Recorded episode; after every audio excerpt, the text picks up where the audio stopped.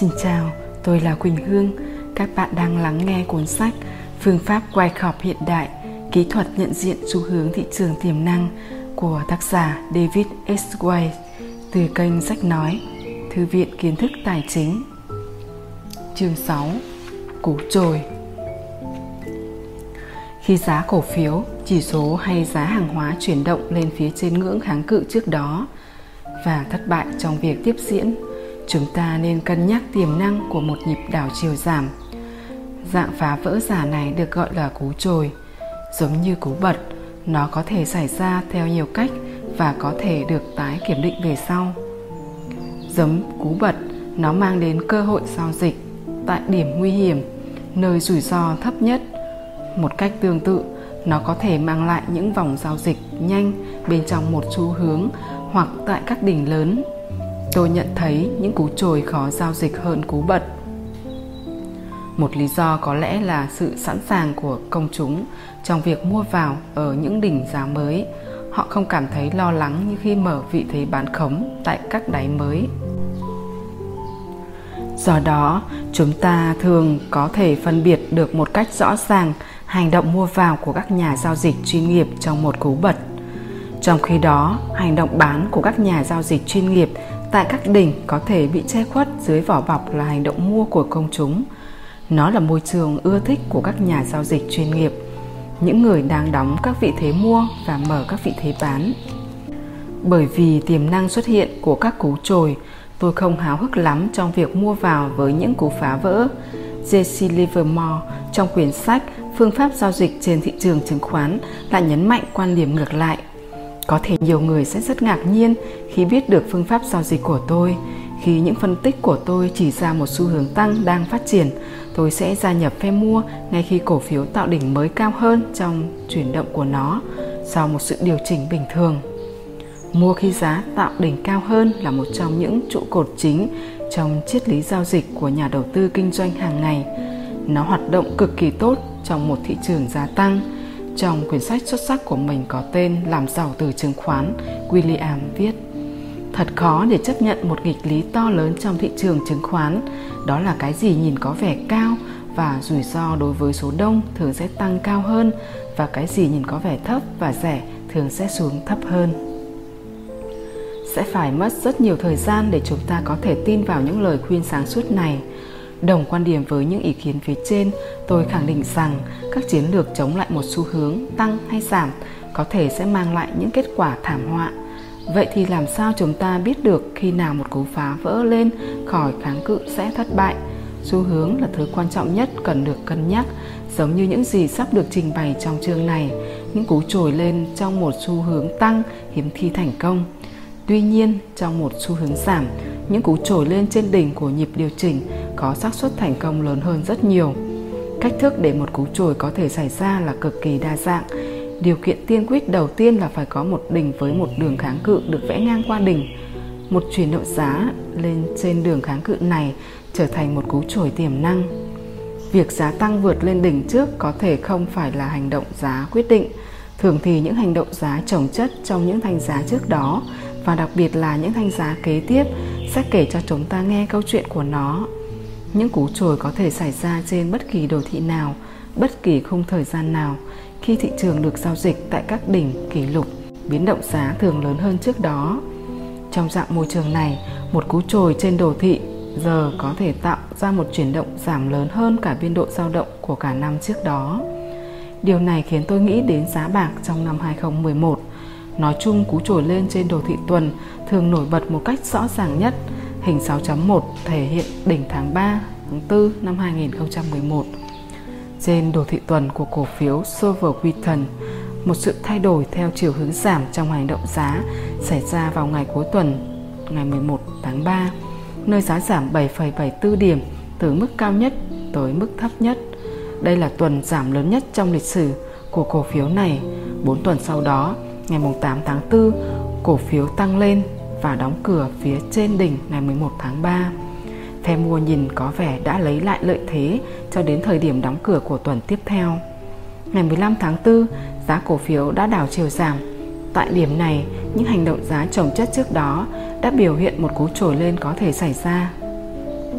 Hình 6.2 là đồ thị ngày của cổ phiếu Silver Wheaton.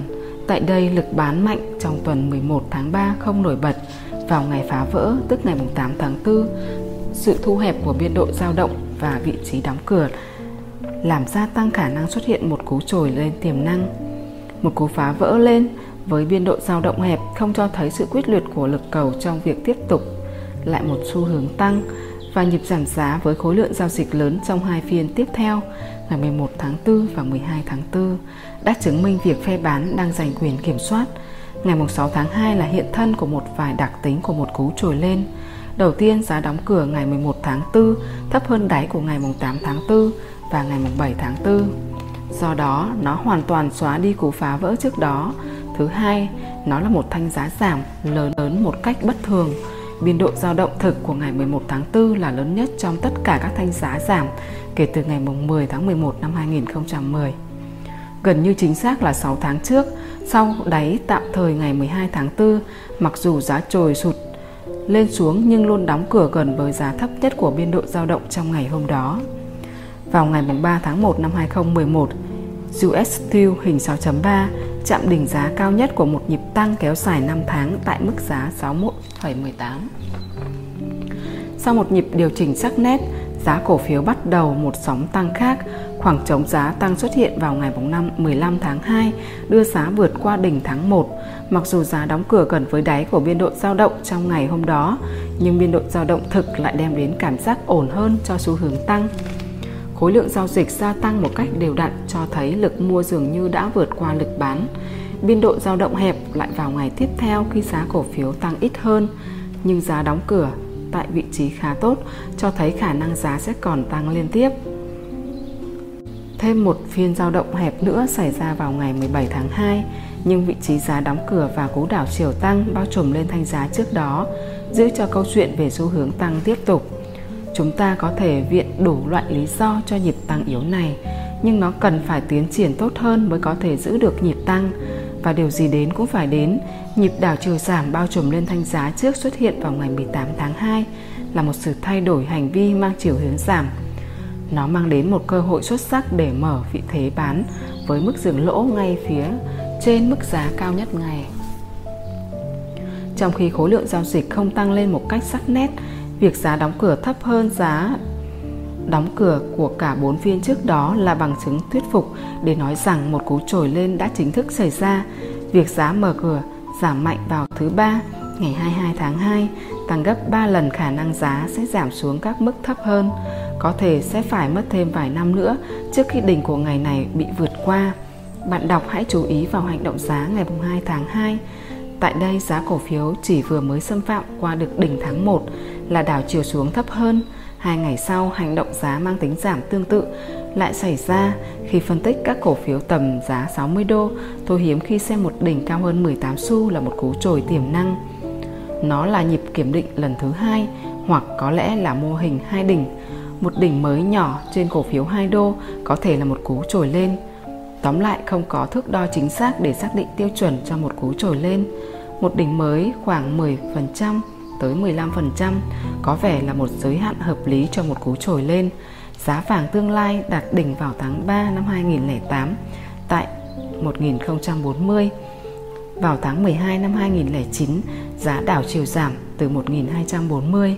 Đây không phải là một cú trồi lên của đỉnh 2008, nó là đỉnh của một nhịp tăng trong một xu hướng tăng. Chỉ số S&P nổi tiếng với những cú bật và cú trồi của nó rất nhiều đỉnh đáy lớn của nó được tạo ra bởi hai loại hành vi này. Nhịp tăng 60 tháng từ đáy tháng 10 năm 2002 của S&P khá lộn xộn với nhiều cú trồi lên xuất hiện. Chúng tạo ra cả những nhịp giảm ngắn hoặc những chuyển động ngang nhưng không có bất kỳ nhịp giảm nghiêm trọng nào cả.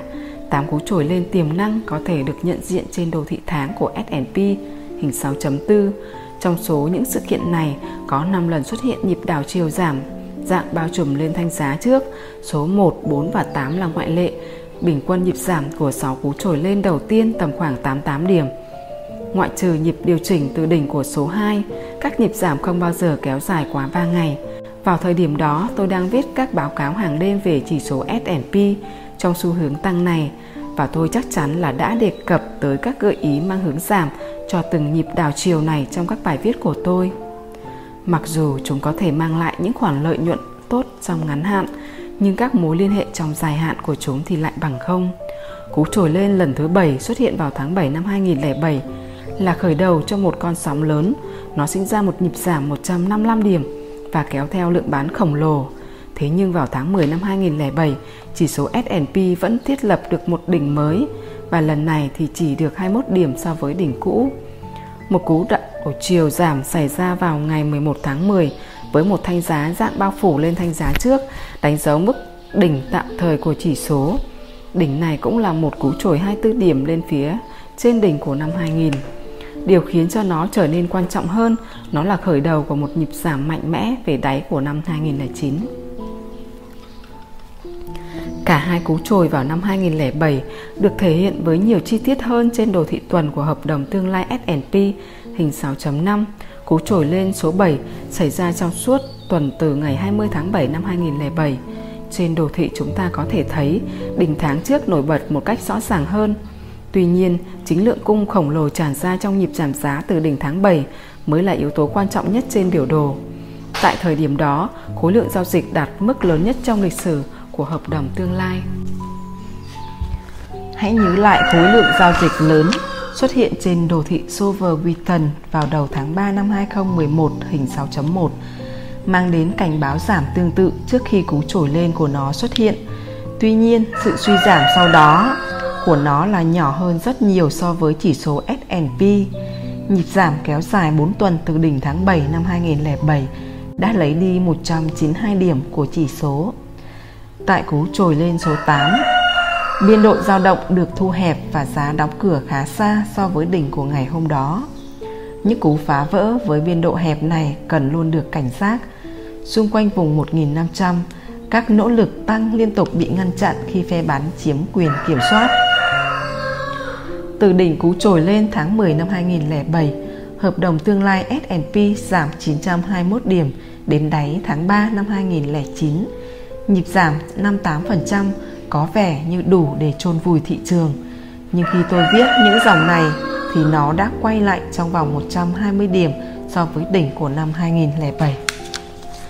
Chúng ta có thể rút ra kết luận từ sự phục hồi này và cả những nhịp giảm lớn hơn khác rằng một cú trồi lên không nhất thiết đồng nghĩa với một đỉnh vĩnh viễn.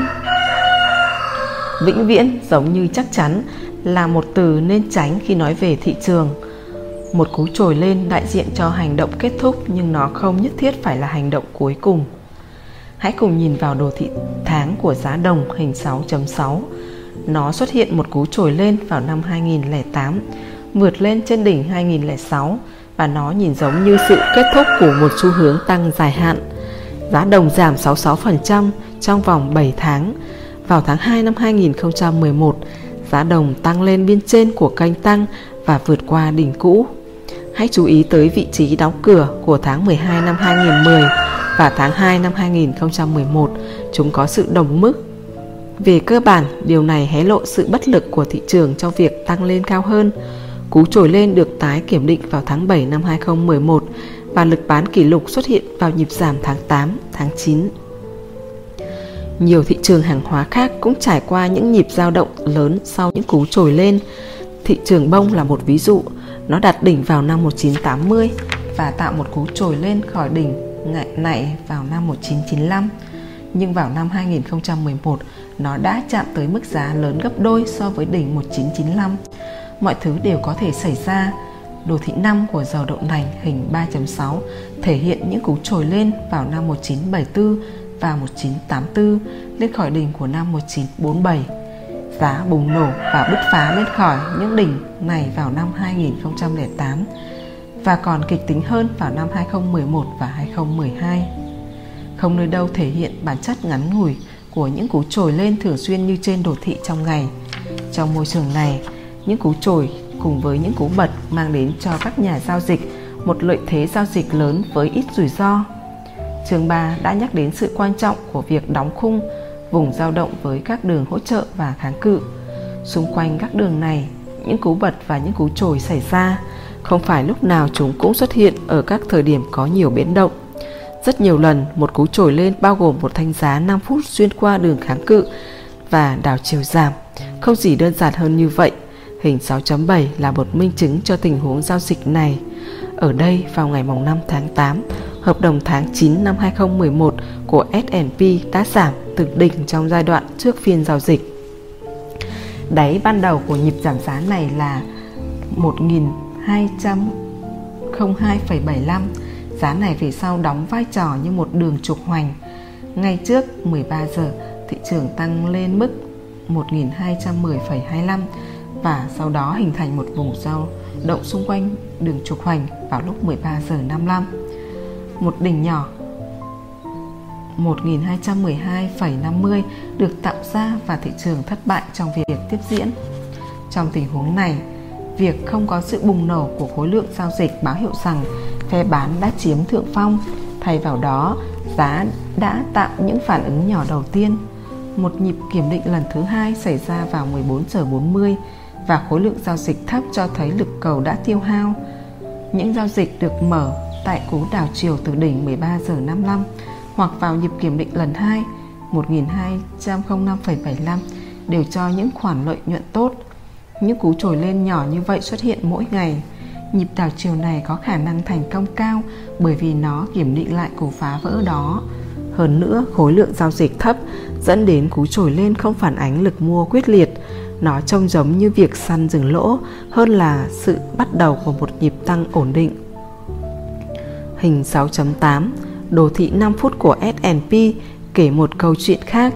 Sự gia tăng của khối lượng giao dịch tại thanh giá phá vỡ nhìn khá tốt, Tuy nhiên, sự thu hẹp của biên độ và vị trí đóng cửa gần với mức thấp nhất trong ngày đã lấn át những diễn giải mang khuynh hướng tăng. Trong bối cảnh này, sự gia tăng về mặt khối lượng lại cho thấy một nỗ lực lớn nhưng kết quả đạt được lại khá kém. Thanh đảo chiều giảm bao phủ lên thanh giá trước xuất hiện vào 10 phút sau, cũng thêm vào bức tranh giảm. Nhưng những thanh giá hẹp trong nhịp kiểm định lại đường hỗ trợ cho thấy áp lực bán không hề gia tăng. Thanh giá giảm cuối cùng vào lúc 11 giờ 25 sáng, giữ giá phía trên đáy, không hấp dẫn thêm các lực bán lớn theo sau và đóng cửa ở giữa biên dao động. Cộng tất cả lại với nhau, chúng ta có được thông tin rằng đây không phải là hành vi giảm giá.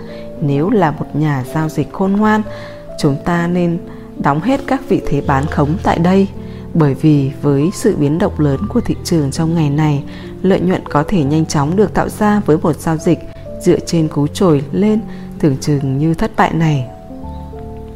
Xu hướng tăng là quá mạnh để một nhịp giảm lớn có thể được hình thành. Tuy nhiên miễn là rủi ro ở mức hợp lý, một nhà giao dịch nhanh trí có thể kiếm đủ bằng việc tìm kiếm các cú trồi lên tiềm năng này. Trong một mô hình tạo đỉnh có thể sẽ có vài cú trồi lên trước khi nhịp giảm bắt đầu. Trong hình 6.9 trình bày một đỉnh trung hạn của cổ phiếu Report McMoran trong tháng 4 năm 2011, một vùng dao động hình thành giữa đỉnh của giờ đầu tiên và đáy của giờ thứ hai của phiên giao dịch ngày 25 tháng 4. Biên độ dao động hẹp này chứa hầu hết các hành động giá trong năm phiên tiếp theo, giống như điều thường xảy ra với nhiều cổ phiếu. Khối lượng giao dịch lớn thường xuất hiện ở giờ đầu tiên. Khi khối lượng giao dịch theo giờ lớn nhất xảy ra ở giai đoạn về sau, nó đáng để chú ý. Tôi thường ký hiệu những sự khác thường như vậy với một mũi tên kép. Vào ngày 26 tháng 4 cổ phiếu tạo ra một đỉnh nhỏ mới, nhưng sự thu hẹp của biên độ dao động và khối lượng giao dịch tương đối thấp. Cảnh báo chúng ta không nên xem đây là dấu hiệu tăng. Một nỗ lực phá vỡ tốt hơn xảy ra vào ngày 28 tháng 4 tại đây, cổ phiếu đóng cửa ở mức giá cao nhất và nhìn thì có khả năng sẽ tiếp tục tăng tuy nhiên, điều ngược lại đã xảy ra Đến cuối ngày thì toàn bộ nỗ lực tăng trước đó đã bị quét sạch. Nỗ lực tăng giá vào ngày 29 tháng 4 thất bại trong việc thu hút lực mua tiếp diễn. Khối lượng tăng lớn nhất trong vùng dao động xảy ra vào giờ đầu tiên của ngày 2 tháng 5. Một cú bật thất bại. Đây là một ví dụ của một nỗ lực lớn nhưng lại không có kết quả. Gộp chung với nhau, hai nhịp tăng này có thể được xem như một nhịp kiểm định lần thứ hai của cú trồi lên ngày 28 tháng 4. Hãy lưu ý cách cổ phiếu yếu dần vào những giờ cuối ngày 2 tháng 5 và đóng cửa một cách đáng quan ngại ở đáy của vùng dao động. Khối lượng giao dịch trong giờ thứ hai ngày 3 tháng 5 vượt qua khối lượng giao dịch của giờ đầu tiên, gợi ý về một sự tăng tốc có cho nhịp giảm. Cổ phiếu này tạo đáy tại 46,06 vào ngày 17 tháng 5. Tóm lại, xu hướng là mối quan tâm tối cao khi đánh giá một cú trồi lên hay nói cách khác hành động giá hay khối lượng trong các chuyển động trước đó và kế tiếp thường tiết lộ liệu một cú trồi lên có thực sự phát triển tiếp hay không. Những cú trồi lên trên đồ thị tuần và tháng thường dẫn đến những xu hướng giảm lớn hơn những cú trồi lên trên đồ thị ngày. Trên đồ thị ngày, những cú trồi lên trên đỉnh của những nhịp tăng có thể chỉ tạo ra một nhịp điều chỉnh. Cuối cùng sẽ có nhiều hơn một cú trồi lên có thể xảy ra trong một mô hình tạo đỉnh trước khi nhịp giảm bắt đầu. Khi thị trường tiếp tục giữ vững quanh ngưỡng kháng cự và từ chối giảm sau vài hành động giá mang tính đe dọa, bạn nên cân nhắc việc hấp thụ đang diễn ra. Nó là chủ đề của trường tiếp theo.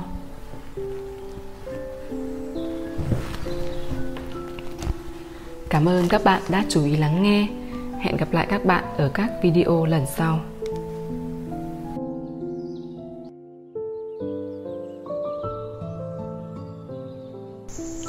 Xin chào, tôi là Quỳnh Hương. Các bạn đang lắng nghe cuốn sách Phương pháp quay cọp hiện đại, kỹ thuật nhận diện xu hướng thị trường tiềm năng của tác giả David S. White từ kênh Sách Nói, Thư viện Kiến thức Tài chính. Chương 7. Sự hấp thụ làm sao chúng ta biết được liệu một nhịp kiểm định hoặc một cú xuyên qua đỉnh sẽ dẫn tới sự phá vỡ hay một nhịp đảo chiều giảm. Đây là một tình thế khó xử khác mà chúng ta liên tiếp phải đối mặt. Chốt lời hay giữ nguyên vị thế và rơi vào trạng thái dễ bị tổn thương trước việc phải trả lại những khoản lợi nhuận cho thị trường. Câu trả lời phụ thuộc vào phong cách giao dịch của mỗi người. Một nhà giao dịch ngắn hạn thường sẽ háo hức trong việc chốt lời và không muốn đặt bản thân vào bất kỳ tình huống không rõ ràng nào. Một nhà giao dịch dài hạn được dẫn dắt bởi cái nhìn dài hạn, có thể sẽ lựa chọn việc chịu đựng một nhịp điều chỉnh. Những nhà giao dịch mở vị thế mua ở mức giá hiện tại vài tuần hoặc thậm chí vài tháng trước đó sẽ thường chọn thanh lý vị thế. Bởi họ đã phải chịu đựng khá đủ những người mua ở mức giá thấp hơn sẽ chốt lời. Phe bán khống người thấy khả năng tạo đỉnh và gia tăng vị thế gây sức ép lên thị trường. Sự hấp thụ là một quá trình xuyên suốt mà trong đó, việc thanh lý vị thế mua, chốt lời vị thế mua và mở mới vị thế bán đều được thực hiện. Nó có thể xuất hiện trên bất kỳ đồ thị nào, bất kể khung thời gian nào. Những bằng chứng dưới đây chỉ ra một sự hấp thụ thành công của lượng bán trước đó sự nâng dần lên của các mức hỗ trợ khối lượng giao dịch gia tăng xung quanh đỉnh của vùng hấp thụ sự thiếu sự tiếp diễn của đà giảm tại những thanh giá mang tính đe dọa xu hướng tăng. Tại các thanh giá nằm bên phải của vùng hấp thụ, giá có khuynh hướng tạo áp lực lên đường kháng cự mà không có sự nhượng bộ. Trong một số thời điểm, sự hấp thụ thành công dẫn đến cú bật. Những cú trồi lên nhỏ thất bại trong việc làm tiền đề một cú phá vỡ xuống. Khi được xem như một nhịp điều chỉnh, Vùng hấp thụ nói chung là nông, chúng thường xuyên hình thành trong vùng mà giá mới vừa tăng mạnh lên phía trên hoặc nơi khối lượng giao dịch gia tăng đột biến.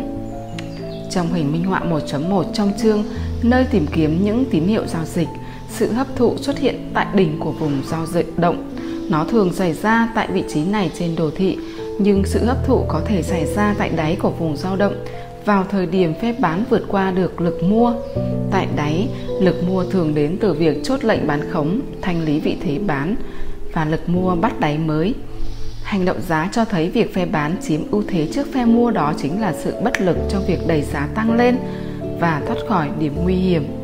Sự hấp thụ có thể là hấp thụ lực bán được thực hiện bởi phe mua tại đỉnh của vùng dao động hoặc là hấp thụ lực mua được thực hiện bởi phe bán tại đáy của vùng dao động chú thích nhóm biên dịch hành động giá bám lấy đáy như vậy thường dẫn tới một cú phá vỡ xuống bên cạnh đó việc khối lượng lớn tại đáy cũng thường cho thấy dấu hiệu sự phá vỡ sắp xảy ra khi lực bán lớn nhưng giá thất bại trong việc tạo ra đáy thấp hơn Wyckoff ví von hành vi này là giữ túi Trong tình huống này, những nhà vận hành lớn đang bẫy phe bán.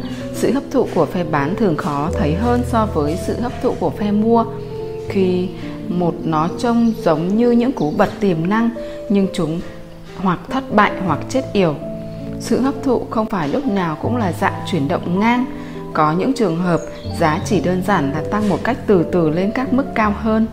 Với những tình huống như thế này, chúng ta vẫn thường nói là giá đang tăng trong nghi ngờ nhịp tăng như thế thường bỏ lại những người đang muốn mua nhưng lại muốn chờ một nhịp điều chỉnh và làm thịt bất kỳ ai dám mở vị thế bán hình ảnh này khiến tôi nghĩ đến đội hình hành quân của hy lạp từng băng qua đồng bằng choi giao động giá thường sẽ thấp cho đến khi một thanh giá có biên độ và khối lượng lớn tạm dừng nhịp tăng hay giảm này Bây giờ chúng ta sẽ nhìn vào rất nhiều ví dụ của sự hấp thụ cộng với vài ví dụ khi chúng bị phủ định. Trên tổng thể, hầu hết các vùng hấp thụ diễn ra chỉ trong vài ngày hoặc vài tuần. Sự hấp thụ trên đồ thị tháng có thể kiên trì và lâu hơn nữa. Khi chúng ta đóng khung một vùng dao động với đường hỗ trợ và đường kháng cự, một vùng hấp thụ tương đối chặt sẽ trở nên nổi bật. Những vùng xảy ra trong vài thanh giá gợi tôi nhớ tới cái nắm đấm. Trong hình 7.1, giá cổ phiếu tăng giảm liên tục trong một biên độ dao động hẹp trong 4 ngày của tháng 6 năm 2007 và sau đó tiếp diễn tăng cao hơn. Trong 11 phiên giao dịch tiếp theo tăng 50%. Nhìn vào ngày đầu tiên xuất hiện sự hấp thụ mũi tên, khối lượng giao dịch bùng nổ khi cổ phiếu đảo chiều đóng cửa ở mức giá thấp, khiến cho thu hướng tăng trong ngày hôm đó bị đe dọa nó làm dấy lên bóng ma của một cú trồi. Trong hai phiên giao dịch tiếp theo, giá đã cố gắng tăng nhưng thất bại và đóng gần với đáy của ngày hôm đó. Việc giá đóng cửa ở gần mức thấp nhất trong ngày và khối lượng giao dịch thấp không mang tính cổ vũ cho xu hướng. Tuy nhiên, sự thiếu tiếp diễn của chuyển động giảm sau ngày đảo chiều nói rằng phe bán đã không thể tận dụng lợi thế của họ. Chúng ta cần phải tự hỏi vì sao thị trường lại giữ giá tốt đến như vậy – bất chấp trước mặt là một cơ hội bán khống dễ dàng đến thế nào. Trong ngày cuối cùng, giá cổ phiếu giảm xuống thấp hơn mức đáy của hai ngày trước đó, để rồi đảo chiều nhanh chóng và đóng cửa ở mức cao nhất trong 3 ngày. Nhịp đảo chiều tăng trùm lên hai phiên trước này là cơ hội để mở vị thế mua với rừng lỗ có thể đặt ngay phía dưới đáy của nó. Tôi không thể không chỉ ra một số các hành động giá khác xuất hiện trên đồ thị Vùng dao động thấp hơn nằm phía bên trái của đồ thị có một cú bật tốt, theo sau bởi ba thanh giá bao trùm với khối lượng giao dịch thấp. Bạn có nhận ra hành vi được khoanh tròn tại đỉnh của vùng dao động này? Nó có thể được xem như sự hấp thụ hay là một cú hồi để kiểm định lại cú phá vỡ lên trước đó. Trong trường hợp này, tôi thiên về một cú hồi và kênh tăng đã tự giải thích cho hành động này. Đường cung của nó đóng vai trò kháng cự hai lần ba đỉnh tiếp theo ở điểm 1, 2, 3 minh họa cho cú trồi lên bị rút ngắn. Trong khóa học gốc của Wyckoff năm 1931, sự hấp thụ được nhắc đến lần đầu tiên trong thảo luận của ông về chỉ số trung bình bao gồm 50 mã cổ phiếu hàng đầu theo New York Times, hình 7.2. Giữa những năm 1930 và 1931, Wyckoff chỉ ra vùng dao động 13 ngày tại đỉnh tháng 1 năm 1930 là một sự hấp thụ trong tình huống đó, chúng ta có thể thấy được các hành động đặc trưng của sự hấp thụ. Nó bao gồm sự nâng dần lên của các hỗ trợ, nhưng giá không bao giờ vượt qua đỉnh của tháng 1 cho tới tận khi cú phá vỡ xuất hiện ở bên phải. Hai thanh giá mang tính chất đe dọa đã thất bại trong việc tiếp diễn hành động bán. Trong 4 ngày cuối cùng, giá đóng cửa kẹt lại trong một vùng biên độ dao động một điểm. Cả bốn thanh giá đều đóng cửa ở nửa trên của biên độ dao động trong ngày tính từ mức giữa cho đến đỉnh của biên độ dao động trong ngày. Việc giá ép chặt vào đường kháng cự dẫn đến cú phá vỡ lên. Nhiều học viên của khóa học xem việc phân tích đồ thị này là một trong những tác phẩm tốt nhất của ông. Tôi học được rất nhiều từ việc nghiên cứu đồ thị này. Một vùng hấp thụ ít kịch tính hơn nhưng vẫn hữu ích xuất hiện vào tháng 4 năm 2009 trên đồ thị ngày của cổ phiếu hình 7.3 nó không bao gồm những chuyển động ngang hẹp, thay vào đó biên độ giá bên trong vùng dao động tương đối rộng và chúng cắt qua cả hai phía của đường kháng cự A. Tôi cân nhắc đây là sự hấp thụ bởi vùng dao động nhỏ hình thành phía trên đỉnh tháng 3. Nhịp tăng từ đáy đầu tháng 4 đưa giá vượt qua đỉnh tháng 2 và chạm đến mép trên của một kênh tăng nhỏ, nơi cú trồi lên bị rút ngắn xuất hiện.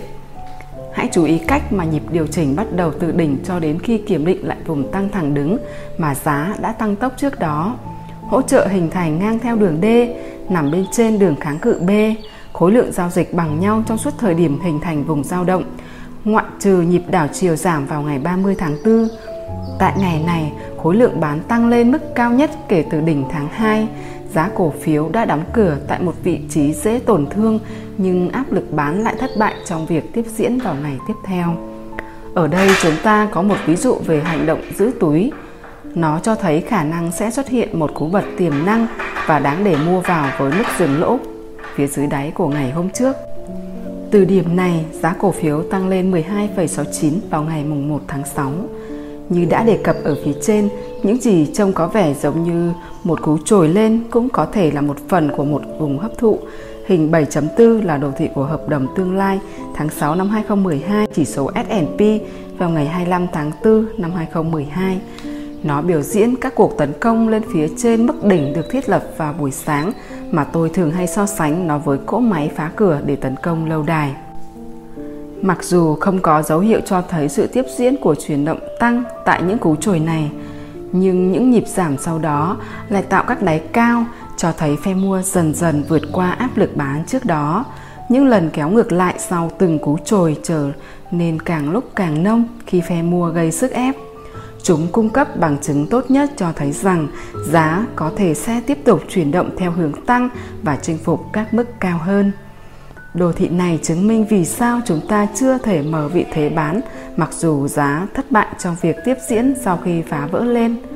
Nó cũng nhấn mạnh vì sao đọc biểu đồ là một nghệ thuật chứ không phải là bộ môn khoa học, vốn chỉ có đúng và sai. Việc phân biệt giữa một cú trồi lên và sự hấp thụ yêu cầu chúng ta phải chú ý đến những bằng chứng tinh tế. Trong hình 7.5, chúng ta cùng quan sát vào đồ thị ngày của hợp đồng tương lai chỉ số S&P, nơi giá tăng lên phía trên đỉnh tháng 9 năm 2009 và chững lại. Theo sau là 7 ngày chuyển động ngang và chúng trụ vững trên đỉnh của tháng 9. Đây không phải là một tình huống dễ xử lý.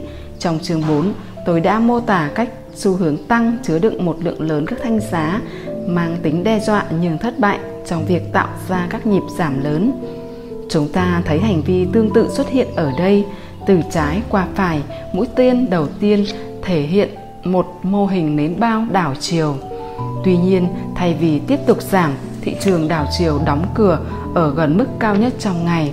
Nhưng sau đó, một lần nữa, thị trường lại đảo chiều đóng cửa ở gần mức thấp Mũi tên thứ ba cho thấy một sự trỗi dậy khác của lực mua và thị trường có cơ hội tốt nhất để tăng lên các mức cao hơn.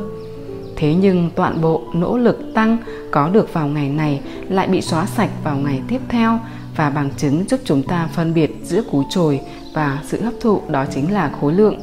Khối lượng giao dịch của hai ngày giảm là lớn nhất trong vùng giao động nó bổ sung cho nhận định rằng một cú trồi lên đã xảy ra thay vì sự hấp thụ nơi mà khối lượng gia tăng tại đỉnh. Chú thích nhóm biên dịch.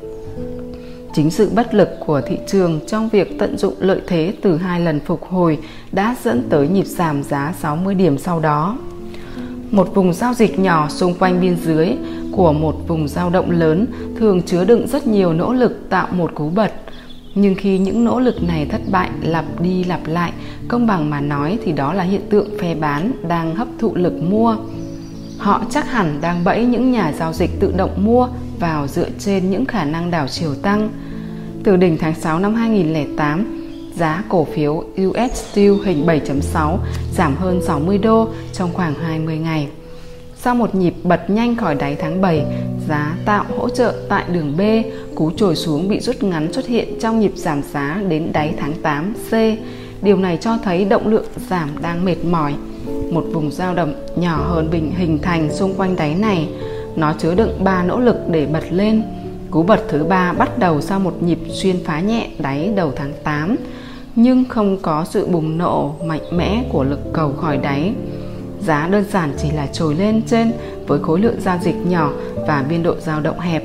Một vị thế bán khống được đảm bảo một khi giá tạo khoảng trống giảm xuống thấp hơn vào lúc mở cửa ngày tiếp theo. Từ điểm này, giá cổ phiếu giảm 90 đô trong vòng 2 tháng sau đó. Sự hấp thụ bởi phe bán cũng có thể được phát hiện khi giá không thể tăng lên khỏi biên dưới của vùng giao động. Thay vào đó, chúng ôm lấy đáy và tất cả nỗ lực cất cánh đều bị chặn lại. Đôi khi dạng hành động giá này sẽ kéo dài đến vài tuần. Nó cũng thường xuyên xảy ra trên đồ thị trong ngày. Hãy hình dung một tình huống đối ngược với những gì chúng ta đã thấy trong hình 7.2. Khi hỗ trợ cuối cùng dung chuyển, chúng ta nên kỳ vọng một nhịp giảm giá mạnh. Các nhịp tăng theo sau nhằm kiểm định lại cú phá vỡ xuống này thường mang đến cơ hội bán khống xuất sắc. Trong chương 1, tôi đã từng đề cập rằng nhịp kiểm định của một cú phá vỡ xuống là một trong những nơi tốt nhất để tìm kiếm các tín hiệu giao dịch. Hình 7.7 minh họa hợp đồng tương lai giá bạc vào tháng 7 năm 2012 giá đang giữ vững phía trên đường hỗ trợ được vẽ từ đáy tháng 3 năm 2012. Vào ngày 4 tháng 4, giá bạc đóng cửa giảm 2,22 đô và khối lượng tăng lên một cách hợp lý. Khối lượng lớn và biên độ rộng gần như đảm bảo rằng mức đáy tháng 3 có thể sẽ bị xuyên thủng. Trong 11 phiên tiếp theo, giá giữ vững trong biên độ dao động của ngày 4 tháng 4 và không tiếp tục giảm 11 thanh giá này đều nằm trong thanh giá được tạo ra vào ngày 4 tháng 4. Thanh giá lớn nhất trong vùng này xuất hiện vào ngày 12 tháng 4. Nó trông giống như một cú bật đang phát triển. Tuy nhiên, thay vì bật lên, giá đã giảm và xóa đi toàn bộ nỗ lực tăng trong ngày trước đó. Khi phe mua hấp thụ lực bán, những cú trồi lên có thể xảy ra, nhưng chúng sẽ thất bại trong việc đảm bảo một nhịp giảm. Ngược lại, trong trường hợp phe bán hấp thụ lực mua tại vùng đáy, những cú bật sẽ thất bại trong việc cụ thể hóa một nhịp tăng, không phải toàn bộ 11 thanh giá phía trên đều hẹp, nhưng năm thanh giá cuối vừa khớp với mô tả. Cú phá vỡ xuống từ những thanh giá này bắt đầu vào ngày 23 tháng 4 và dẫn đến một nhịp giảm giá 1,88 đô trong vài ngày tiếp theo. Trong nhịp tăng theo phản xạ lên đỉnh ngày 27 tháng 4, biên độ dao động thu hẹp và khối lượng giảm một cách rõ nét khi thị trường kiểm định lại cố phá vỡ xuống trước đó. Giá đã giảm xuống thấp hơn mức 30 đô vào ngày cuối cùng và chạm đáy ở 26,07 đô trước khi hợp đồng tháng 7 đáo hạn. Rất nhiều học viên của Wyckoff cảm thấy sự hấp thụ là hành vi khó nhận biết nhất. Sự giống nhau giữa sự hấp thụ và các mô hình tạo đáy hay gây đỉnh gây ra phần lớn bối rối trong quyển nghiên cứu về phương pháp đọc giải bằng giá, Wyckoff viết rằng sự hấp thụ và sự phân phối đại diện cho một lực đối lập đang liên tục vận hành thị trường. Tôi không tìm thấy được thêm các miêu tả chi tiết của Wyckoff về chủ đề này. Chúng được nhắc tới trong mối tương quan với các hành động giá được trình bày trong hình 7.2. Có lẽ ông ấy biết về khuynh hướng của việc các mức hỗ trợ nâng dần lên và việc gia tăng khối lượng giao dịch trong một chuyển động tăng cũng như khuynh hướng của thị trường là ôm lấy đáy khi phe bán đang hấp thụ lực mua. Những bằng chứng khác mà tôi thảo luận trong chương này là sự quan sát của bản thân tôi. Tóm lại, sự thất bại của các hành động giá đe dọa tại ngưỡng giá cao và những cú bật thất bại ở ngưỡng giá thấp là chỉ báo tốt nhất cho thấy sự hấp thụ Cảm ơn các bạn đã chú ý lắng nghe. Hẹn gặp lại các bạn ở các video lần sau. Dự phóng giá được tô đậm trên đồ thị cho chúng ta dễ quan sát giá mục tiêu đạt được là 1484. Một cách đếm khác có thể được sử dụng để dự phóng mục tiêu đó là đếm số cột trong cột tăng xuất phát từ đáy 1160. Việc đếm này cho dự phóng mục tiêu tại 1424, đồ thị điểm và số thường được sử dụng để lọc bớt dữ liệu giá. Do đó, chúng cho thấy được bức tranh toàn cảnh hơn của chuyển động giá. Nó được thực hiện bằng cách thay đổi số ô đảo chiều và thông số kích thước hộp. Nó cũng giống như cách chúng ta quan sát trên kính hiển vi vậy. Bằng cách thực hành, chúng ta có thể học cách để tìm ra kích thước hộp và số ô đảo chiều phù hợp. Chọn kích thước hợp tốt nhất, số ô đảo chiều chính xác nhất cho một đồ thị điểm và số cần thời gian thực hành. Hãy cùng lấy một ví dụ về cổ phiếu Mining, một cổ phiếu có giá tương đối thấp sau thời điểm đóng cửa vào thứ sáu ngày 3 tháng 8 năm 2012 trên đồ thị tuần hình 11.3. chúng ta thấy có một mô hình nén chặt xuất hiện giữa tháng 8 và tháng 1 năm 2012. Sự yếu đi trong tháng 4 và tháng 5 đẩy giá giảm xuống thấp hơn đường hỗ trợ, được kẻ ngang trước khi cú đảo chiều tăng xuất hiện tại tuần có ngày kết thúc là 25 tháng 5. Đây có thể được xem là một cú bật. Theo sau, cú bật là 10 tuần chuyển động ngang với biên độ dao động 81 xu. Giá cổ phiếu đang đứng trên một bệ phóng và chờ đợi một chất xúc tác để thiết kế các đồ thị điểm và số phù hợp. Tôi bắt đầu với dữ liệu ngày bởi chúng tạo ra các mô hình chặt chẽ hơn. Một đồ thị tỷ lệ 11 có lẽ vẫn sẽ ổn những nhưng kích thước này chỉ là 6% giá cổ phiếu. Phần trăm nhỏ hơn sẽ cho thấy nhiều hành động giá hơn nhưng cái chúng ta cần vẫn là sự phù hợp. Tuy nhiên, chúng ta sẽ vẫn thử và thay đổi thông số nếu cần. Như những gì đã đề cập, đồ thị 0,25 nhân 1 trên hình 11.4 cho thấy nhiều dấu hiệu không thỏa mãn. Đầu tiên, vùng nền nằm tại 4,25 chỉ bao gồm được 9 cột. Kết quả dự phóng giá cho mục tiêu nhịp tăng lên 6,5. Đây là kết quả tốt nhưng nó không tương xứng với lượng thời gian mà giá chuyển động ngang. Thứ hai, đáy tháng 1 năm 2012 không xuất hiện bởi đồ thị này được xây dựng từ giá đóng cửa hàng ngày nên nó lọc ra các đỉnh và đáy xuất hiện trong ngày. Và tất cả đồ thị điểm và số được tạo ra từ giá đóng cửa mỗi ngày đều sẽ có chung một vấn đề như vậy.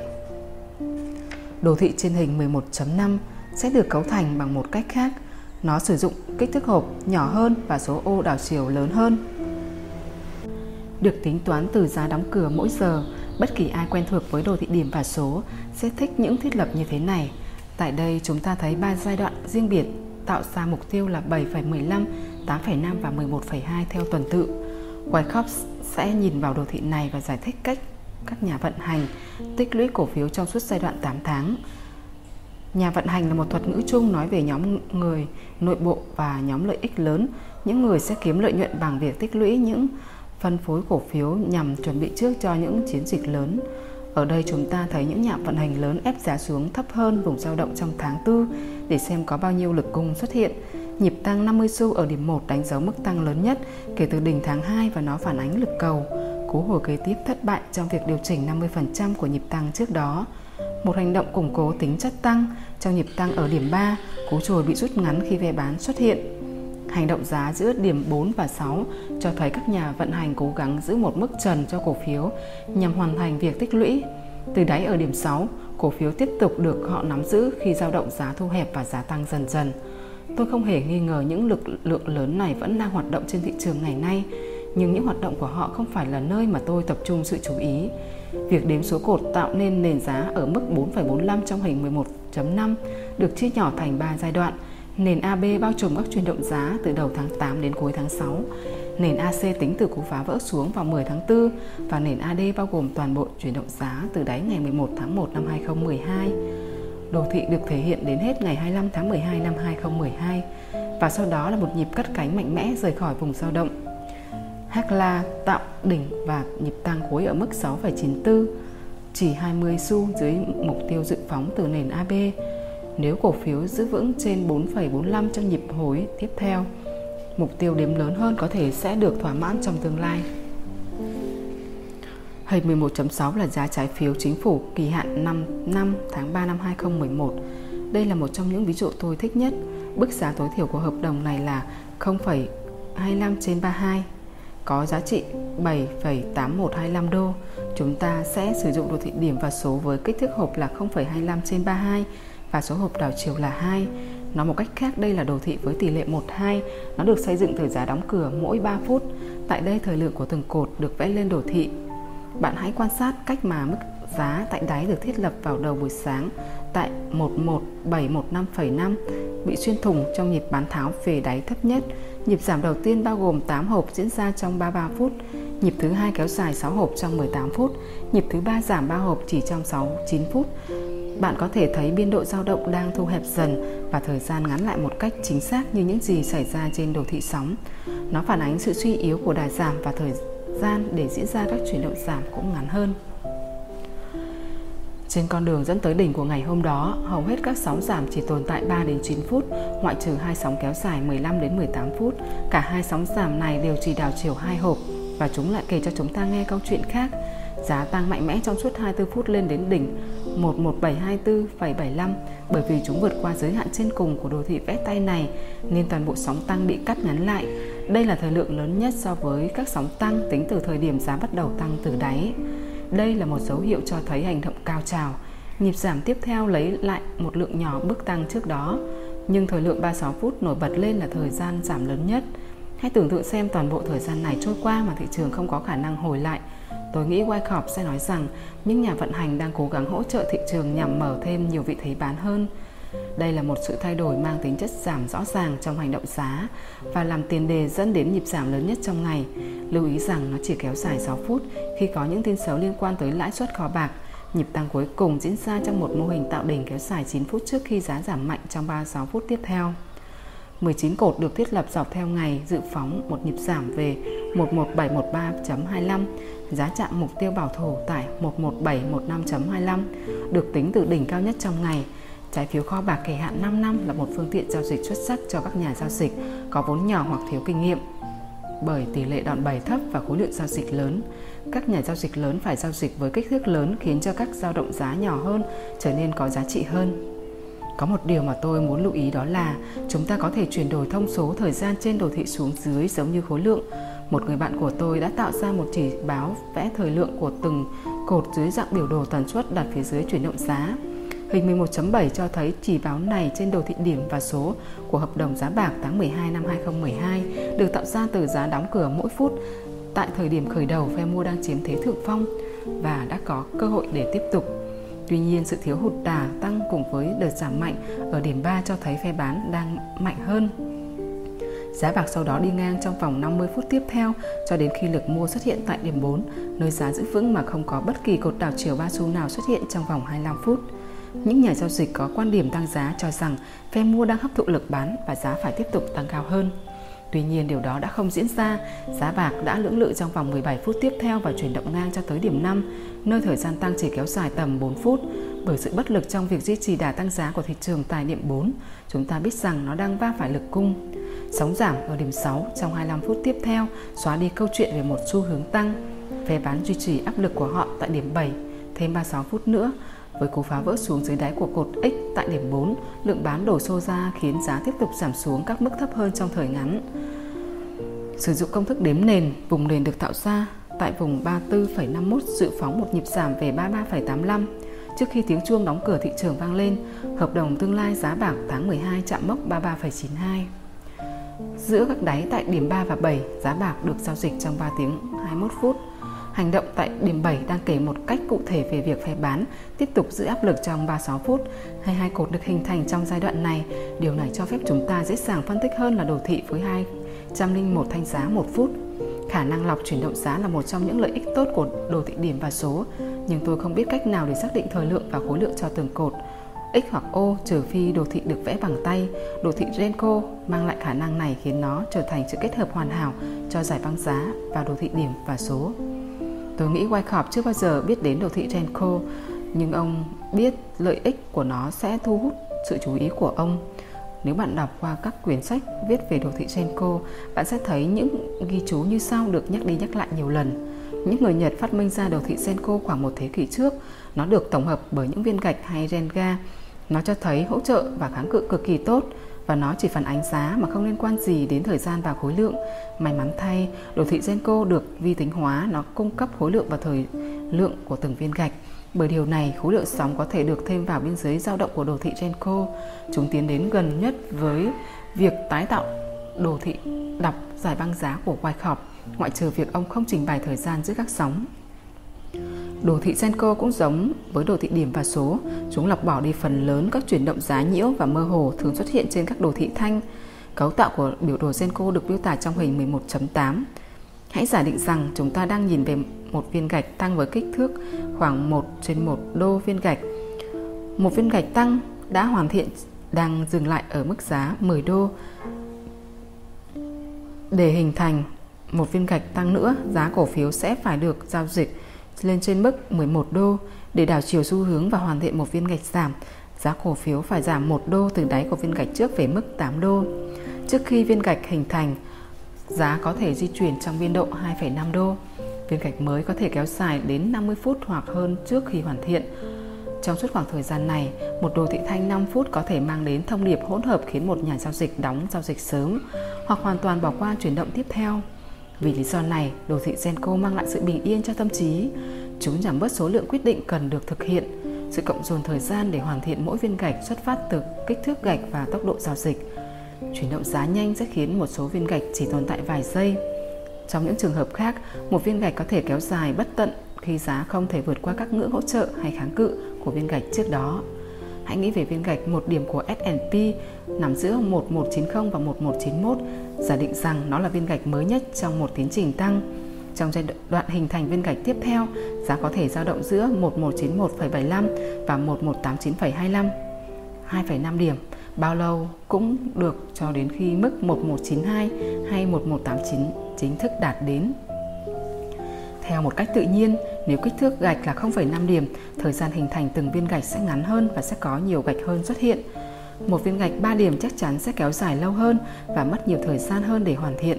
Một nhà giao dịch trong ngày, trong thị trường ngoại hối hay hợp đồng tương lai tiền tệ có thể sử dụng viên gạch có trị giá 5 pip, trong khi một nhà giao dịch theo bước sóng có thể sử dụng viên gạch có trị giá 20 pip. Một trong những tính năng khác biệt của Genco là nó không bị trói buộc bởi giới hạn thời gian.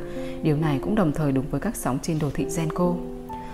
Hình 11.9 là đồ thị Genco 5 pip của hợp đồng tháng 12 năm 2011 của đồng đô la Úc vào ngày 5 tháng 9.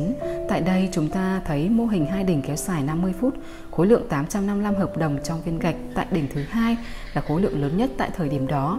Nó chỉ hình thành trong 7 phút. Ở viên gạch tăng tiếp theo, khối lượng mở rộng đến 1.270 hợp đồng và được tạo thành trong 21 phút. Nó dùng hết toàn bộ thời gian đó mà không thể tiến thêm được bao xa. Khi giá quay đầu giảm trong viên gạch tiếp theo, chúng ta biết rằng phe bán đã vượt qua những nỗ lực của phe mua trong việc đẩy giá lên cao hơn. Nói một cách khác là phe bán đã bán tại giá cao, họ không bán ở mức giá mua mà bán cho những người sẵn sàng mua ở giá cao hơn.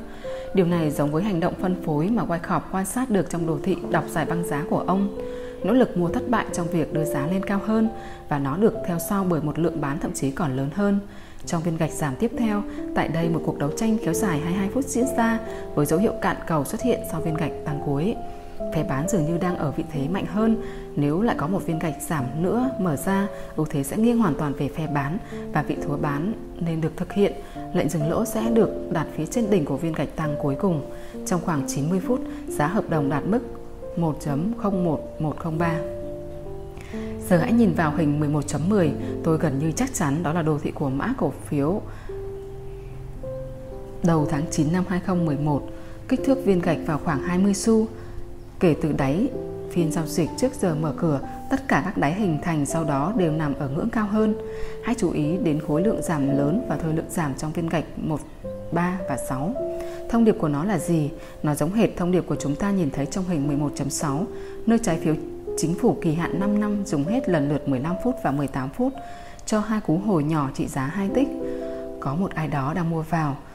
Ở cổ phiếu TVIX, ba viên gạch này đánh dấu sự tích lũy. Wyckoff đã mô tả dạng tích lũy dưới ví dụ này thay vì vài mô hình tĩnh mang tính định sẵn. Chúng ta chỉ cần hình dung như sau.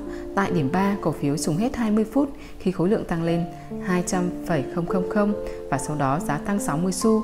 Tại điểm 6, khối lượng là hơn 250.000 trong 90 phút và cổ phiếu một lần nữa từ chối giảm xuống thấp hơn. Cú hồi với khối lượng thấp ở điểm 7 đặt cổ phiếu vào bệ phóng. Còn một chiều khác của đồ thị này mà chúng ta cần quan sát, từ đáy của điểm 3, 9 sóng được đếm từ nhịp giảm ngoài cùng bên trái, nhân 9 với 0,2 và cộng vào đáy để có mục tiêu là 41,6.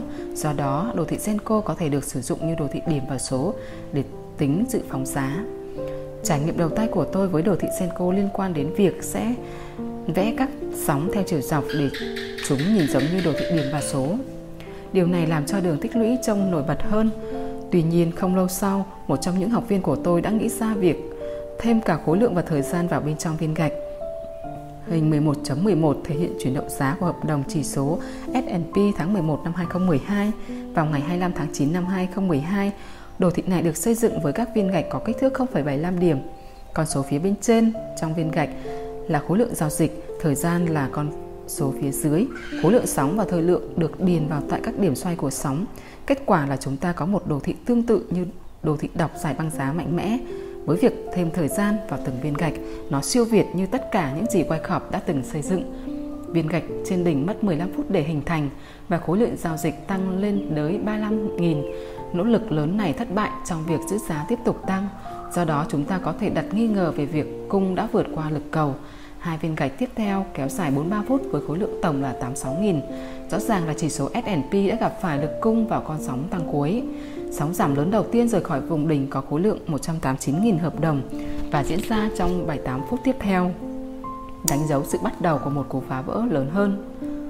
Tôi đã đính kèm đồ thị điểm và số hình 11.12 thể hiện toàn bộ giai đoạn đỉnh vào ngày 25 tháng 9 năm 2012 Việc đếm số cột xuất hiện tại vùng nền tại 1455.25 dự phóng một nhịp giảm về 1436.5, cao hơn 1,5 điểm so với giá đóng cửa tại đáy trước.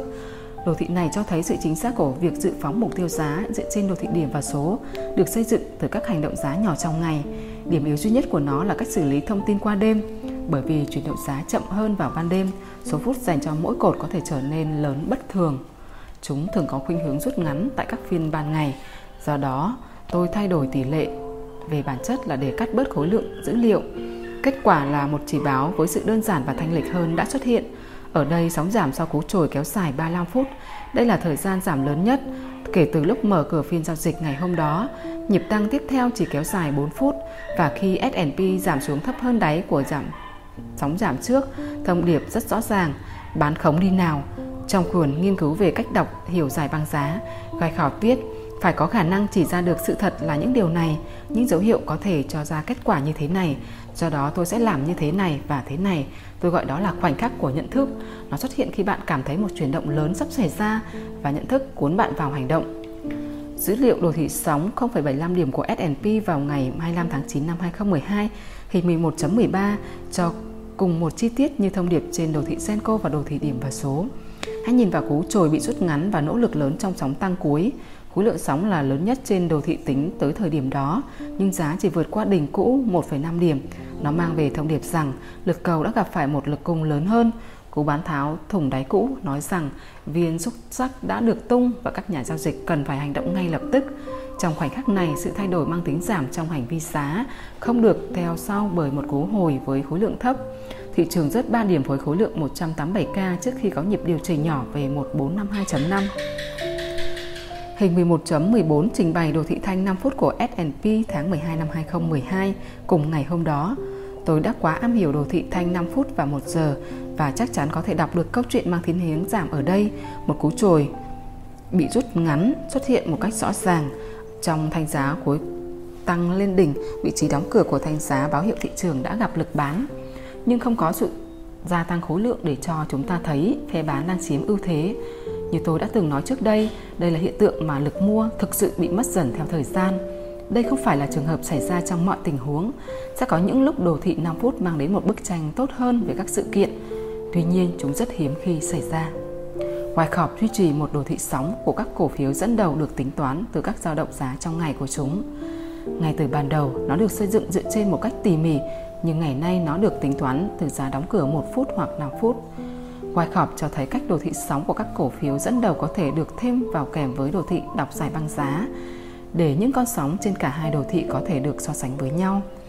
Đồ thị sóng của hợp đồng tương lai S&P phục vụ như một chỉ báo cho thị trường chung. Tôi biết các nhà giao dịch theo dõi những con sóng trên chỉ số SPI để tìm kiếm bằng chứng về xu hướng thị trường. Vào ngày 25 tháng 9 năm 2012, phải có đến hàng trăm cổ phiếu với đồ thị sóng hoặc đồ thị Genco chớp lên cùng một thông điệp mang tính giảm giá giống như trên chỉ số S&P. Tôi lựa chọn một cách ngẫu nhiên đồ thị Genco 10 xu của cổ phiếu hình 11.15 cho ngày hôm đó và chỉ ra những bằng chứng giảm nổi bật trong nháy mắt. Hy vọng là bạn cũng nhìn thấy nó. Tại các điểm xoay trên đồ thị, tôi đã thêm vào khối lượng sóng và số phút. Nếu chúng ta phải chọn một viên gạch nói lên kỳ vọng của mình, chúng ta hẳn sẽ chọn viên gạch giảm có khối lượng 128.000 lúc 11 giờ 54 sáng theo giờ EDT.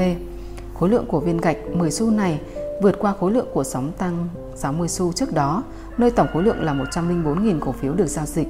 Tổng khối lượng sóng của nhịp giảm tới đáy 11 giờ 54 sáng vượt qua khối lượng kết hợp của hai sóng tăng trước đó. Vậy nên đây là nơi mà từ đồ thị chúng ta biết chuyện gì sắp xảy ra. Nhịp giảm về đáy lúc 11 giờ 54 sáng xảy ra khoảng 8 phút sau nhịp giảm thủng 1455. trên đồ thị sóng S&P xuất hiện. Nhưng giá cổ phiếu UNP đã trụ lại thêm được 21 phút nữa trước khi nó theo chân S&P và giảm xuống các mức thấp hơn. Khoảng thời gian chậm trễ này hẳn là sẽ có lợi cho những ai đang giao dịch UNP. Kích thước gạch lớn hơn hoạt động tốt khi giao dịch những nhịp dao động giá tầm trung. Đối với cổ phiếu giao dịch giá lớn hơn 20 đô một cổ phiếu, tôi thường dùng kích thước gạch 30 xu. Hình 11.16 là đồ thị có kích thước gạch 4 điểm của chỉ số S&P. Bằng cách lọc ra các tín hiệu nhiễu trong ngày, đồ thị này giúp ta dễ dàng nắm giữ những vị thế tăng hoặc giảm nhiều hơn 20 điểm cho mỗi hợp đồng. Sóng tăng lớn đầu tiên kéo dài gần 3 phiên với khối lượng 4,74 triệu hợp đồng. Một phần tư của khối lượng đó xuất hiện ở viên gạch thứ hai của sóng tăng và một lần nữa là trong viên gạch cuối cùng. Viên đầu tiên đóng vai trò của người thúc đẩy và viên còn lại báo hiệu hành động dừng. Sau hành động cao trào này, lợi nhuận phải được chốt ngay khi viên gạch giảm hình thành. 28 điểm đã được bỏ túi, khối lượng sóng của nhịp giảm sau đó ít hơn so với ghi nhận trong viên gạch thứ hai của sóng tăng. Tại 3, chỉ số S&P cố gắng vượt qua kháng cự phía trước, chỉ có một viên gạch xuất hiện trong nhịp giảm tiếp theo 4 và nó có khối lượng giao dịch lớn. Ngay khi một viên gạch hình thành phía trên đường kẻ ngang, chúng ta biết rằng khối lượng lớn báo hiệu việc hấp thụ đã hoàn tất và phe mua đang kiểm soát. Nó là một điểm lý tưởng để mở vị thế mua. S&P sau đó tăng thêm 24 điểm trước khi phe bán bước vào. Tôi đã đề cập ở trên rằng trải nghiệm đầu tiên của tôi với đồ thị Senko liên quan đến việc tạo ra một đồ thị mà các viên gạch mở ra theo chiều dọc, định dạng dọc theo phép nhiều dữ liệu giá xuất hiện trên đồ thị trái ngược với cách chuyển động xiên truyền thống. Ngoài ra, một đường tích lũy trên đồ thị Senko có thể được sử dụng để làm dự phóng cho việc giá sẽ đi xuyên chuyển xuyên bao xa. Hình 11.17 là đồ thị vẽ tay của hợp đồng tháng 3 năm 2012 của chỉ số S&P vào ngày 16 tháng 12 năm 2011. Kích thước gạch là một điểm. Nỗ lực đầu tiên này được vẽ nguệch ngoạc theo đúng nghĩa đen và một mẩu giấy của sổ ghi chú. Con số khối lượng theo đơn vị nghìn hợp đồng được viết tại mỗi giá. Ngay từ ban đầu tôi không trình bày số phút của mỗi viên gạch, nhưng chúng được thêm vào sau đó. Trong nhịp giảm từ đỉnh, hãy chú ý hai viên gạch nơi khối lượng tăng tuần tự lên đến 182.000 và 102.000. Tại đây chúng ta có khối lượng kết hợp là 286.000 trong một giai đoạn diễn ra là 63 phút. Điều này cho thấy phe bán rõ ràng đã chiếm ưu thế. Chỉ ngay trước nhịp tăng lên đỉnh, hãy chú ý một cú hồi với khối lượng thấp đã xuất hiện phản ánh sự thiếu áp lực bán một cách hoàn toàn và mang đến một cơ hội mua xuất sắc. Vùng nền giống như đồ thị điểm và số nằm dọc theo mức 1218,75 nơi khối lượng 9.000 xuất hiện, dự phóng nhịp tăng lên 1223.75, một điểm thấp hơn một đỉnh. Hãy nhìn vào giá đỉnh, nơi khối lượng giao dịch trong viên gạch tăng lên đến 79.000, giá trị lớn nhất trên đồ thị. Tôi nghĩ bạn có thể thấy sự hữu ích của một đồ thị như vậy. Hiện tại, nó là công việc mà tôi đang tiến hành. Khi tôi mới nghe về phương pháp Wyckoff, nó chỉ được nhắc đến một cách âm thầm. Không ai muốn để quá nhiều người biết đến bí mật giao dịch tốt nhất nên họ giữ nó cho riêng mình. Ngay cả ngày nay, một trong những người bạn của tôi cũng không muốn tôi tiết lộ tất cả những thông tin này. Lý do rất đơn giản, nó hiệu quả. Vậy, sao phải công bố nó? Như tôi đã nói ngay từ phần giới thiệu, tôi không có bí mật nào cả và tôi chắc chắn Wyckoff cũng vậy. Mục đích mong đợi của ông là nhằm giúp các nhà giao dịch phát triển một khả năng phán đoán trực quan với việc đọc những gì thị trường nói về chính nó thay vì hành động theo kiểu 50-50. Trong quyền nghiên cứu về việc đọc hiểu giải băng giá, ông viết tiền kiếm được. Bằng cách diễn giải điều gì đang sắp xảy ra, chứ không phải bằng cách ngồi chờ cho đến khi nó xảy ra rồi đi theo đám đông, tôi chắc chắn ông sẽ đồng ý với thông điệp đằng sau cuốn sách này. Cảm ơn các bạn đã chú ý lắng nghe. Hẹn gặp lại các bạn ở các video lần sau. Mô tiếp theo của ngày hôm nay, nó chỉ kéo dài 5 phút so với nhịp tăng trước là 28 và 14 phút. Nhịp tăng này được 3 phần 32 điểm và tạo đỉnh thấp hơn với khối lượng giao dịch giảm. Lực mua có vẻ đã khá mệt mỏi, một sự thay đổi mang thiên hướng giảm đã xuất hiện vào sóng bán tiếp theo. Tại đây, thời lượng và khối lượng đều lớn hơn tất cả các sóng giảm từ lúc bắt đầu đến phiên hiện tại. 2 phút sau khi đáy được hình thành ở 10.124, một nhịp đảo chiều 3 phần 32 điểm xảy ra. Hãy cùng quan sát tốc độ của nhịp tăng từ 10.124 lên 10.129 trong 15 phút của sóng mua, giá tăng hoặc trụ ở đỉnh chỉ trong 3 phút. Dạng hành vi này phản ánh lực cầu yếu và ít sự hứng thú đối với trái phiếu. Thị trường hiện tại khá mong manh và đang đứng trước nguy cơ có một nhịp giảm lớn. Giá trái phiếu đã đảo chiều vào lúc 10 giờ 4 phút và giảm về 10.126. Một người thành thạo việc đọc giải băng giá sẽ mở lệnh bán với dừng lỗ đặt phía trên 10.200. Giá trái phiếu tiếp tục trượt giảm và chúng ta thấy mức giá 10.121 xuất hiện trên băng điện vào lúc 10 giờ 15 phút. Thị trường đã giảm qua khỏi hỗ trợ ở 10.124, nơi mà hai trong ba sóng bán trước đó đã dừng tại đây. Nhiều hành động khác được liệt kê tiếp theo như sau. Sau khi được trụ được 11 phút giữa mức 10.116 đến 10.115, cú giảm về 10.113 có vẻ là như khởi đầu cho việc tiếp tục suy yếu của xu hướng giá. Tuy nhiên thị trường lại quay tới mức 10.115 thêm một lần nữa. Sẽ có người nghĩ rằng nhịp giảm đang kết thúc nếu có vị thế bán, liệu bạn có chốt lời? Thông thường khi chúng ta suy nghĩ quá nhiều, chúng ta sẽ không thể phân biệt được sự khác nhau giữa tín hiệu nhiễu và tín hiệu có ý nghĩa. Khi nghi ngờ, đừng thoát lệnh, hãy giảm rủi ro và tăng độ thoải mái bằng cách điều chỉnh các mức dừng lỗ. Trong 7 phút cuối, đợt bán tháo đã khiến giá giảm dốc hơn và khối lượng gia tăng đột biến.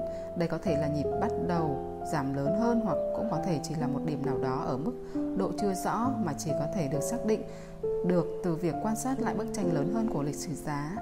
Từ những chuyển động giá mà chúng ta đã quan sát, chúng ta không thể nói trước đây là một phần của xu hướng giảm lớn hơn hay một cú rũ trong một xu hướng tăng hoặc một phần của một vùng dao động lớn hơn. Nếu biên độ dao động bình quân một ngày của trái phiếu là khoảng 29 phần 32, một nhà giao dịch trong ngày nên chốt lời và chờ đợi các cơ hội mới. Tại điểm này, chúng ta biết sóng bán đã kết thúc ở 10.115 với kích thước giảm là 24 phần 32 điểm, khối lượng giao dịch là 300 hợp đồng và thời gian giao dịch hình thành sóng kéo dài 51 phút. Với kinh nghiệm của mình, một nhà giao dịch nên biết rằng khối lượng giao dịch 300 hợp đồng trên đồ thị sóng 3 phần 32 là rất bình thường. Khối lượng 300 hợp đồng trên độ thị sóng 8 phần 32 hay 16 phần 32 cũng không ngoại lệ. Tuy nhiên, trên đồ thị này nó phản ánh một lượng cung lớn, một dấu hiệu chính cho thấy sự suy yếu. Tại đây, thị trường đã tăng vượt qua đỉnh của hai sóng tăng trước đó. Một nhịp điều chỉnh ở mức độ nào đó đang diễn ra. Nếu một người vẫn đang bán, người đó phải quyết định hoặc chốt lời một phần lợi nhuận hoặc rời mức dừng lỗ. Ở ngưỡng nào bạn kỳ vọng thị trường sẽ gặp phải kháng cự? Giả sử như Wyckoff bán khống ở 10.121, ông có lẽ sẽ chốt lời tại đáy của vùng cao trào hoặc ngay sau khi giá thấy khuynh hướng tạo đỉnh cao hơn. Nếu ông quyết tâm giữ giao dịch để chờ một đợt giảm tiềm năng lớn hơn, ông cũng sẽ đặt dừng lỗ ngay phía trên mức phục hồi 50%. Từ dữ liệu một phút đã được lọc ra của chúng ta, chúng ta có một nhịp giảm từ 10.200 về 10.115. Vì vậy, ngưỡng 50% rơi vào khoảng 10.118. Nếu chúng ta sử dụng đỉnh và đáy thực sự là 10.201 và 10.105, chúng ta sẽ có ngưỡng 50% rơi vào tầm 10.119. Nhưng liệu có bất kỳ mức hỗ trợ nào trong nhịp giảm trước đó, nơi chúng ta có thể đặt lệnh dừng lỗ ở phía trên? Không có bất kỳ mức nào xuất hiện trên đồ thị, nhưng dữ liệu trên giải băng giá cho thấy chuyển động ngang tới và lui giữa 10.116 và 10.115 nó có thể là kháng cự cho bất kỳ nhịp tăng phục hồi nào. Từ thông tin chúng ta có được liên quan tới việc đọc giải băng giá, chúng ta có một bức tranh về nơi kháng cự kỳ vọng có thể xuất hiện. Một sóng bán mới bắt đầu với cú đảo chiều này, sóng mua cuối tăng 7 trên 32 điểm trong vòng 36 phút với khối lượng 71. Nó đã thất bại trong việc phục hồi về ngưỡng 50% của nhịp giảm lớn từ 10.200 về 10.105 và cũng không vượt qua được kháng cự giữa 10.116 và 10.115. Cho tới thời điểm hiện tại, sóng tăng này nhìn giống như một nhịp điều chỉnh và khối lượng thấp thừa xuất hiện trong một xu hướng giảm. Thị trường dường như đã chết hẳn tại 10.115 khi khối lượng trở nên teo tóp và chỉ còn 4 hợp đồng được giao dịch trong 6 phút. Trong nhịp tăng từ 10.105, sóng tăng khối đánh dấu sự thất bại đầu tiên trong việc tạo đỉnh cao hơn. Với việc sóng giảm khối không hấp dẫn được phe bán, thị trường đã sẵn sàng để tăng lên các mức cao hơn. Tuy nhiên, phe mua cũng không xuất hiện, cũng không có gì là bất thường đối với hiện tượng này. Khi các nhà giao dịch ở khung giờ miền Đông đã đi ăn trưa, có lẽ bạn đã từng nghe về một câu nói kinh điển trên thị trường, đừng bao giờ bán trong thị trường kém thanh khoản, hình 9.9 kết, kết thúc vào lúc 12 giờ 15. Sóng bán này kéo dài 23 phút và có vẻ kéo dài hơn các sóng bán trước đó từ đáy 10.105 và nó cũng lớn hơn đáng kể so với những sóng mua trước đó. Tốc độ chậm rãi của nhịp giảm gợi ý rằng thị trường chỉ đang trôi một cách lững lờ. Từ đáy 10 1105, hành động giá cho thấy sự phục hồi với các mức tăng cao dần lên. Tuy nhiên, con sóng bán tiếp theo xuất hiện và nó kéo dài 40 phút. Liệu chúng ta có nên so sánh mức giảm 5 trên 32 điểm của nhịp bán này với mức giảm 24 phần 32 điểm của sóng giảm từ 10.129 về 10.105 trong 5 phút và từ đó giả định rằng áp lực bán đang giảm dần hay tốt hơn là chỉ đánh giá nhịp giảm này trong bối cảnh của nhịp tăng xuất phát từ 10.105 Câu trả lời rất rõ ràng, không hề có bất kỳ mối liên kết nào giữa hai sóng giảm này cả. Sóng đầu tiên là chủ đạo trên đồ thị, sóng thứ hai là một tín hiệu cho thấy phe bán tiếp tục chiếm ưu thế sau nhịp tăng thiếu nhiệt huyết từ mức 10.105. Thị trường mất 32 phút để tăng 4 trên 32 điểm với cùng khối lượng như của sóng bán cuối. Cho tới thời điểm này, thị trường đã thất bại để trở lại đỉnh cao trước đó ở 10.115 như đã trình bày trong hình 9.10. Sóng mua này đã kết thúc. Bạn có thể thấy chín sóng đã được hoàn tất xuất phát từ đáy 10 phút 10 giờ 52 phút tại 10.105.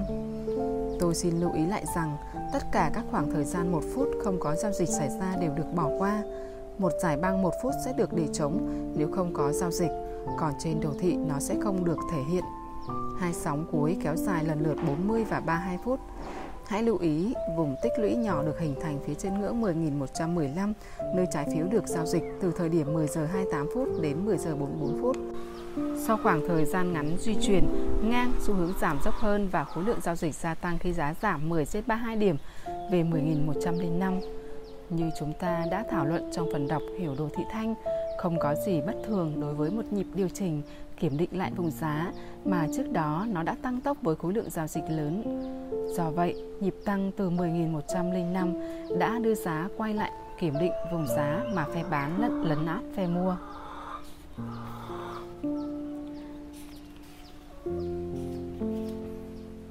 Vào thứ hai ngày 18 tháng 6, giá trái phiếu mở cửa tăng nhưng hầu như chỉ giảm trong phút phiên giao dịch hôm đó. Hình 9.12 là 21 sóng mô tả chuyển động giá ngày 19 tháng 6 của giá trái phiếu. Chúng khởi đầu với một sóng bán sau khi tạo khoảng trống giá giảm. Bắt đầu từ thời điểm này, bạn có thể xác nhận được ba sóng báo hiệu xu hướng ngắn hạn đang giao dịch chuyển dần từ giảm sang tăng hay không. Hãy nhớ rằng khi những sóng bán bắt đầu giảm dần về biên độ và khối lượng, đồng thời sóng mua tăng dần. Xu hướng đang đảo chiều sang tăng, sóng 1 giảm 13 phần 32 điểm, sóng 3 giảm tương đương 8 phần 32 điểm và vượt qua đáy sóng 1. Sóng 5 chỉ giảm thêm được 5 phần 32 điểm và không tạo được đáy mới, mang lại cho chúng ta sự thay đổi mang tính chất tăng đầu tiên trong hành động giá. Sóng 6 gia tăng thêm trọng lượng cho câu chuyện mang tính chất tăng khi giá trái phiếu đạt mức tăng lớn nhất trong phiên với khối lượng giao dịch lớn nhất.